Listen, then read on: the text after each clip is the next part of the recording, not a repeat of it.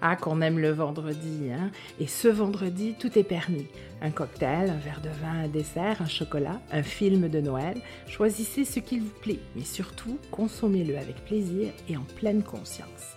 C'est le début du week-end, alors on souffle. Et si demain matin vous décidez de ne pas vous lever, c'est promis, je ne le répéterai à personne. Bonne soirée, on se retrouve demain pour aller jouer dehors.